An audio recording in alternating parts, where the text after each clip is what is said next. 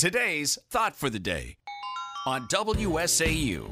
Today's thought for the day procrastination is the bad habit of putting off until the day after tomorrow what should have been done the day before yesterday. Ooh, tough to follow that. For an, achie- for an achiever, perhaps the most dangerous, most destructive habit of all is his procrastination, for it robs you of your initiative. When you put things off once, it's easier to put them off again until the habit is so firmly ingrained that it cannot be easily broken.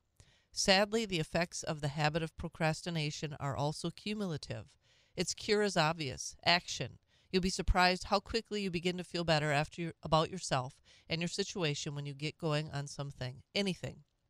As British, British Prime Minister and author Benjamin Disraeli said, Action may not always bring happiness, but there is no happiness without action. Next up is the 8 o'clock news, followed by the Meg Ellefson Show. My guests this morning include candidate for United States Senate, Senate Eric Hovde, pharmacist Ben Fuchs. He'll be taking your calls as well during the 9 o'clock hour.